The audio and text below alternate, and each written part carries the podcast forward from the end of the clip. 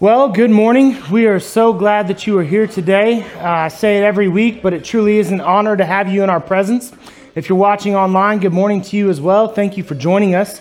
Uh, I'm going to start us with a prayer. Uh, I'm going to try to make that a habit because I think it's important. So let's go ahead. If you'll bow your heads with me, let's pray.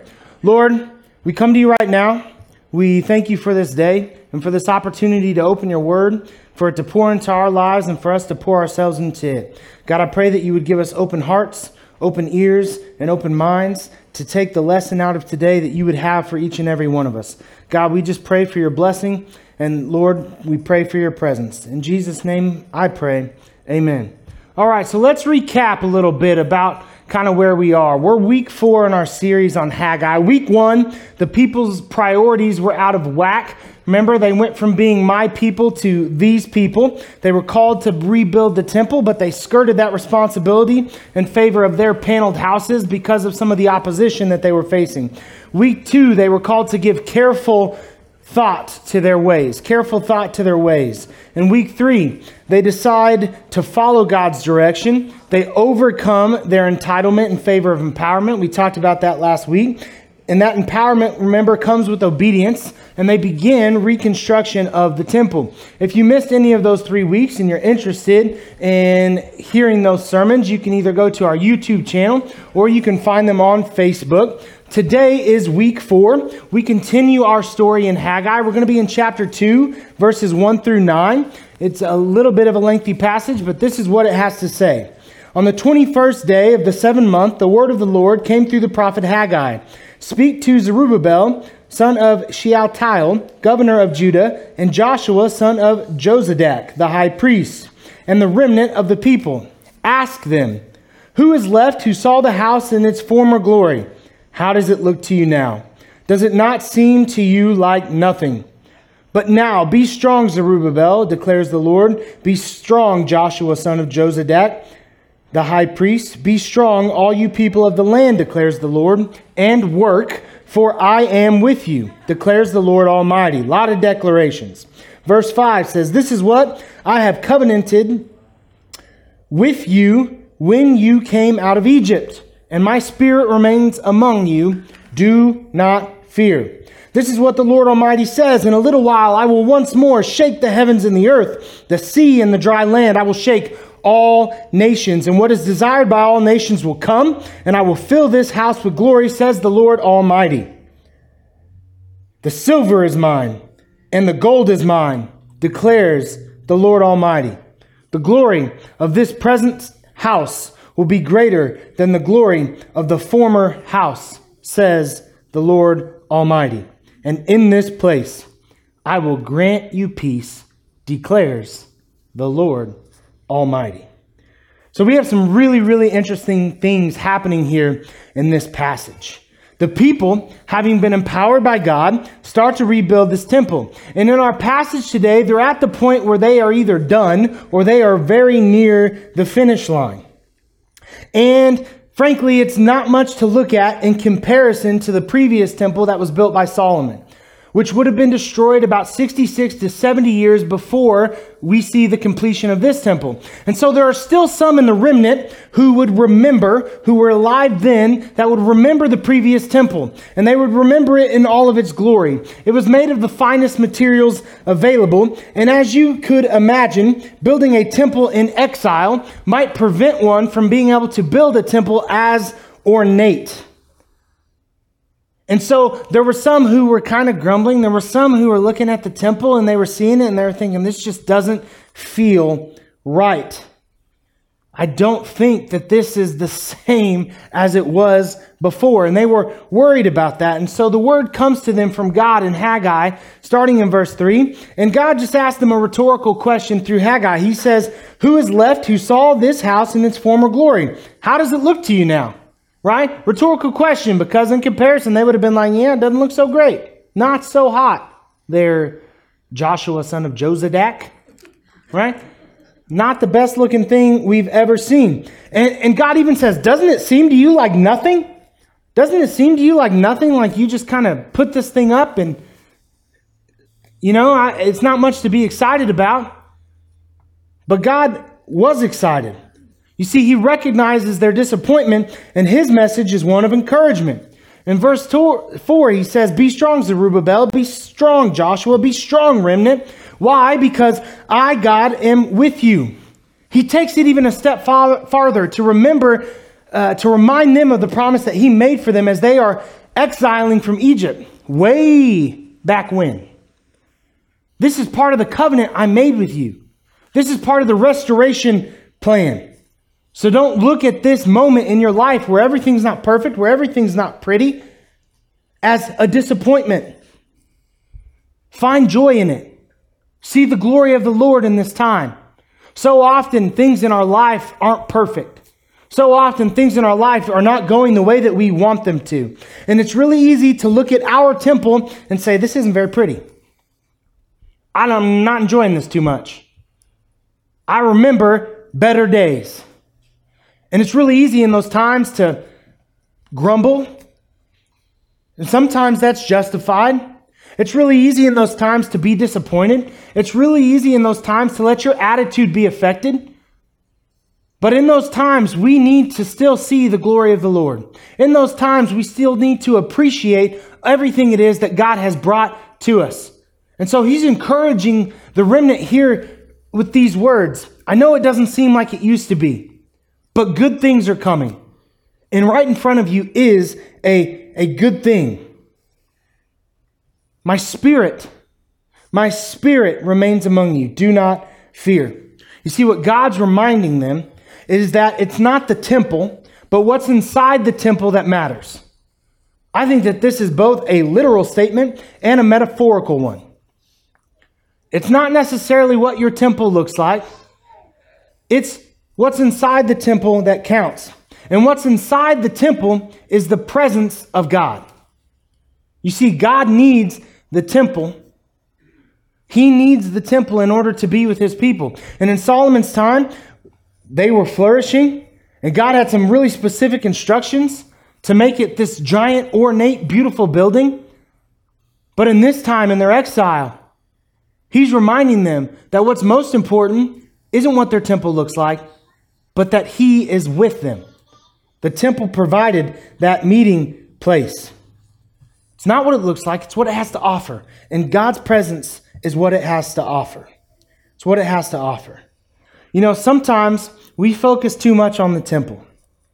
I know that there are days I come into our church, sometimes on Sunday morning, and I'm going to explain to you kind of how my mind works. And it's not perfect, at times it's sinful, but I look around and there's paint that needs to be touched up, and there's three week old donut icing on the floor, and the chairs are sometimes dirty, and I'm like, man, I need to vacuum those because they actually vacuum really well, just so you know.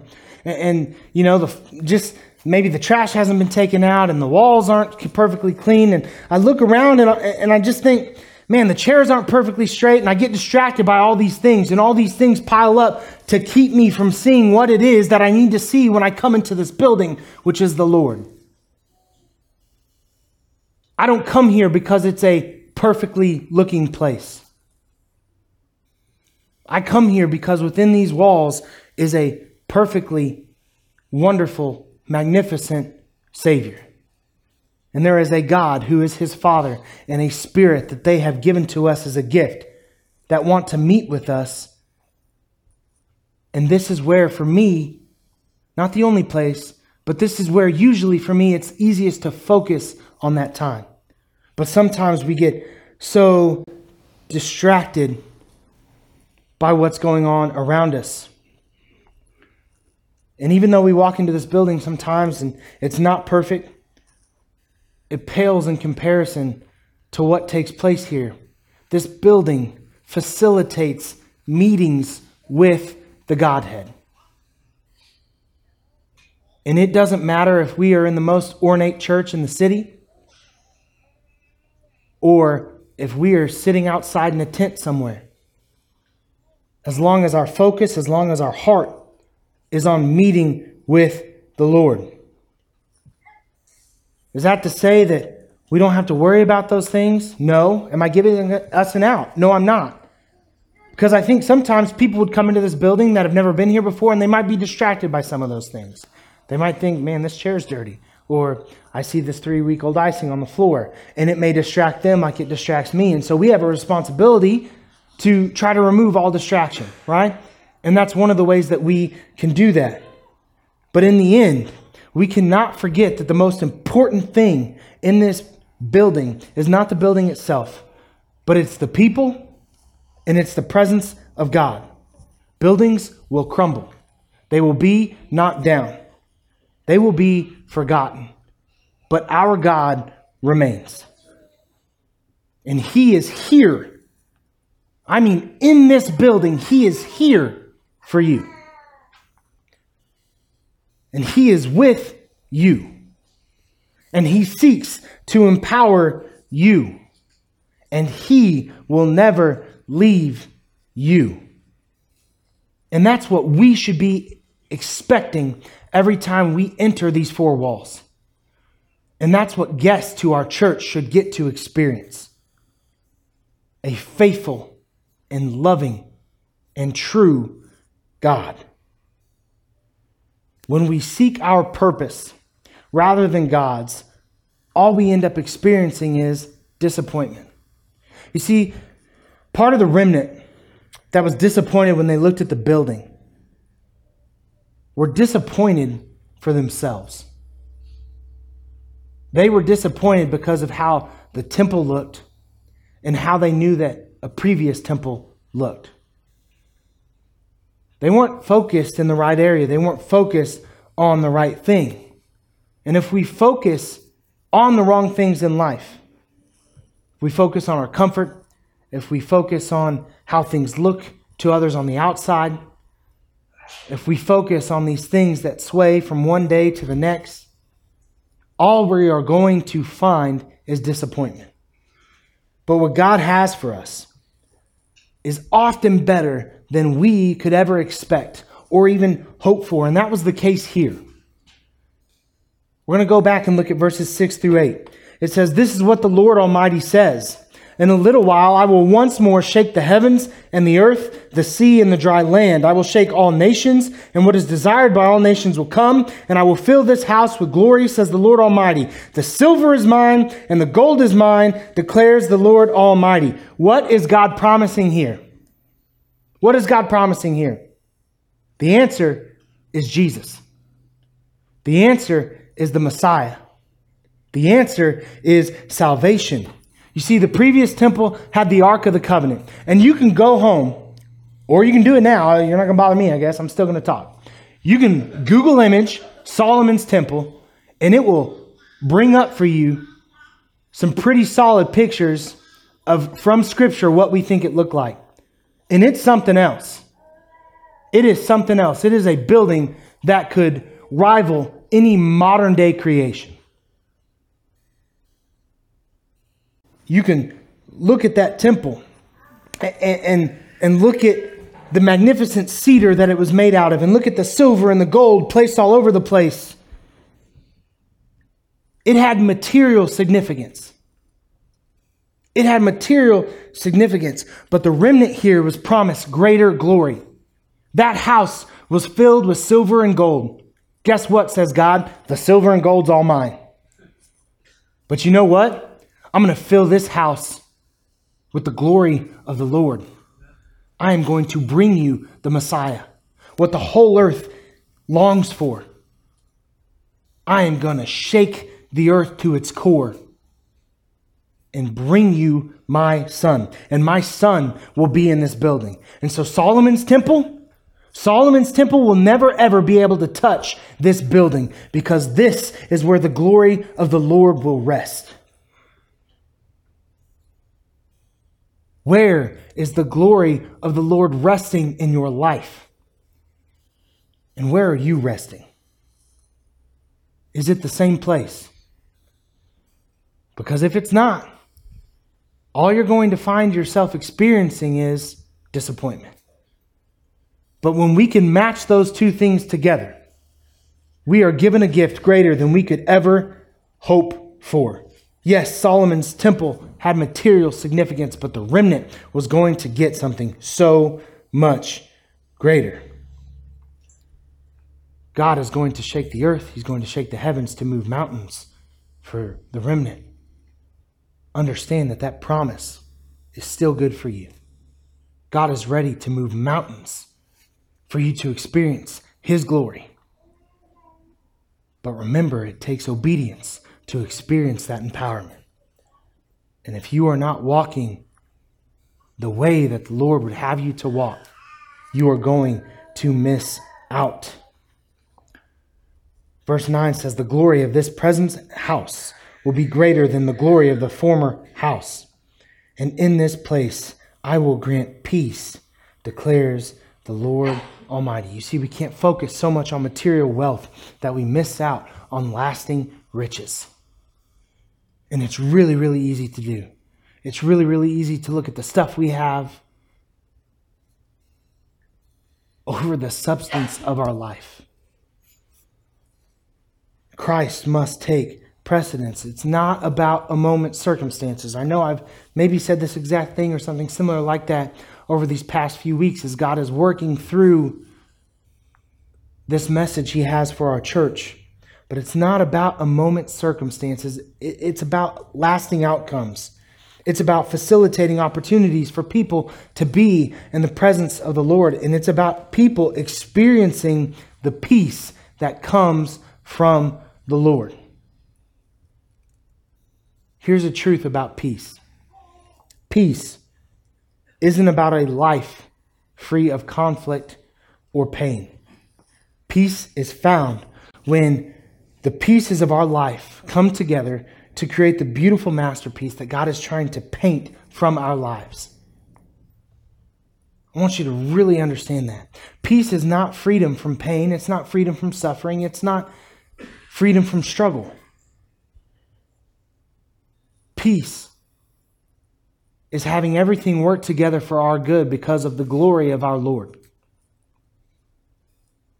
It's when all those crazy looking jigsaw puzzle pieces come together to show us the beautiful Thomas Kinkade landscape. Right? Peace, for one, is a messianic expectation.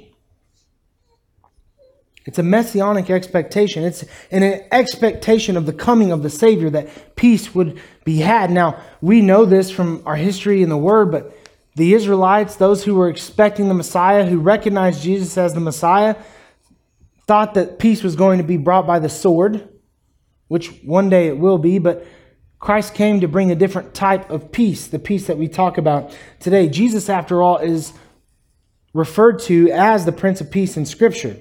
Christ didn't just come to save the world, he came to restore peace within it. And this time that we have between his first coming and his second coming is time for us to try to do the work to bring about peace. But if we allow ourselves to get distracted by non eternal, important things, then we're not going to do the work that God has called us to do. Here is a truth where the glory of the Lord is, there is peace. And peace is freedom from worldly expectations or standards. Stop judging yourself by what the world says is success. And start judging yourself by how, how well you are following God's will for your life. That is the only success that matters. That's it. I'm going to leave you with a verse that really speaks to me. It's John 14, 27, and some of you will know this verse by heart. But it says, Peace I leave with you, my peace I give you. I do not give you as the world gives. Don't let your hearts be troubled, and do not be afraid. God the Father, Christ the Son, want to gift you peace this morning. And when we place our hope in them, peace is what we find. But again, if we're focused so much on our earthly success and our earthly standards, we will surely and I do mean surely, fail to find peace that is promised in Scripture. Will you join me today, and not just today, but in the coming year and in the coming years, to shift your focus from what the world says makes you successful to what it is that God says makes you successful? Let's pray. God, I come to you right now and I thank you for this morning. Again, Lord, we thank you for your word. I, I hope that today's message was significant to all of us, that we can take it and use it to start shifting our focus, that, that, that we'll see the importance of aligning ourselves with your will for our lives. That if we really want peace, if we're truly seeking peace, we know where to find it. It's at the feet of Jesus. So often, God, we get distracted by the millions upon millions of things that we seem like and feel that we have to do. And it's really easy to let this world outweigh our God. But that should never, ever be the case. God, convict our hearts of the things that we need to let go of, of the things that we need to cast aside, so that we can make you the number one thing in our lives. And Lord, help us to, to be people who are grateful and show gratitude, not just on the mountaintop, but in the valley. We are blessed every day we get to wake up.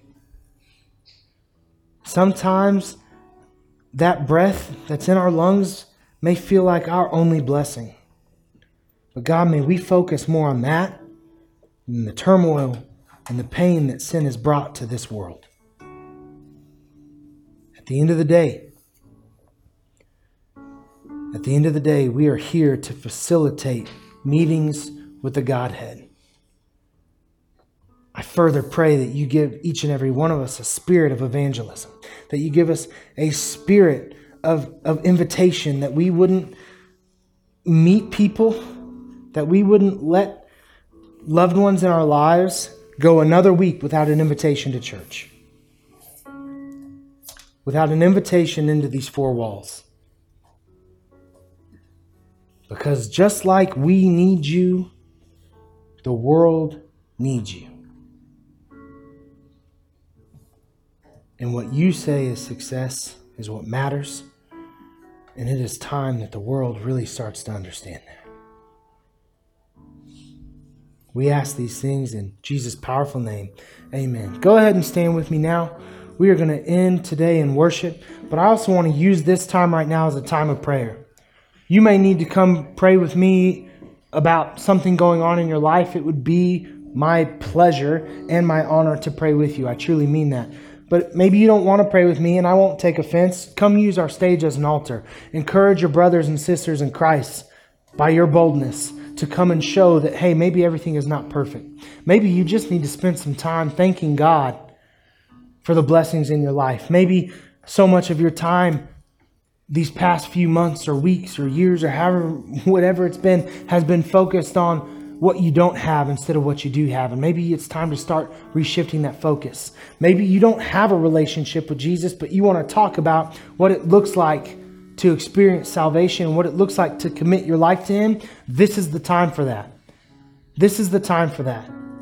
If you're somebody out there who thinks, man, I, I would like to join this church, talk to me after service. Spend this time in prayer or in worship in prayer or in worship. Let's go, band.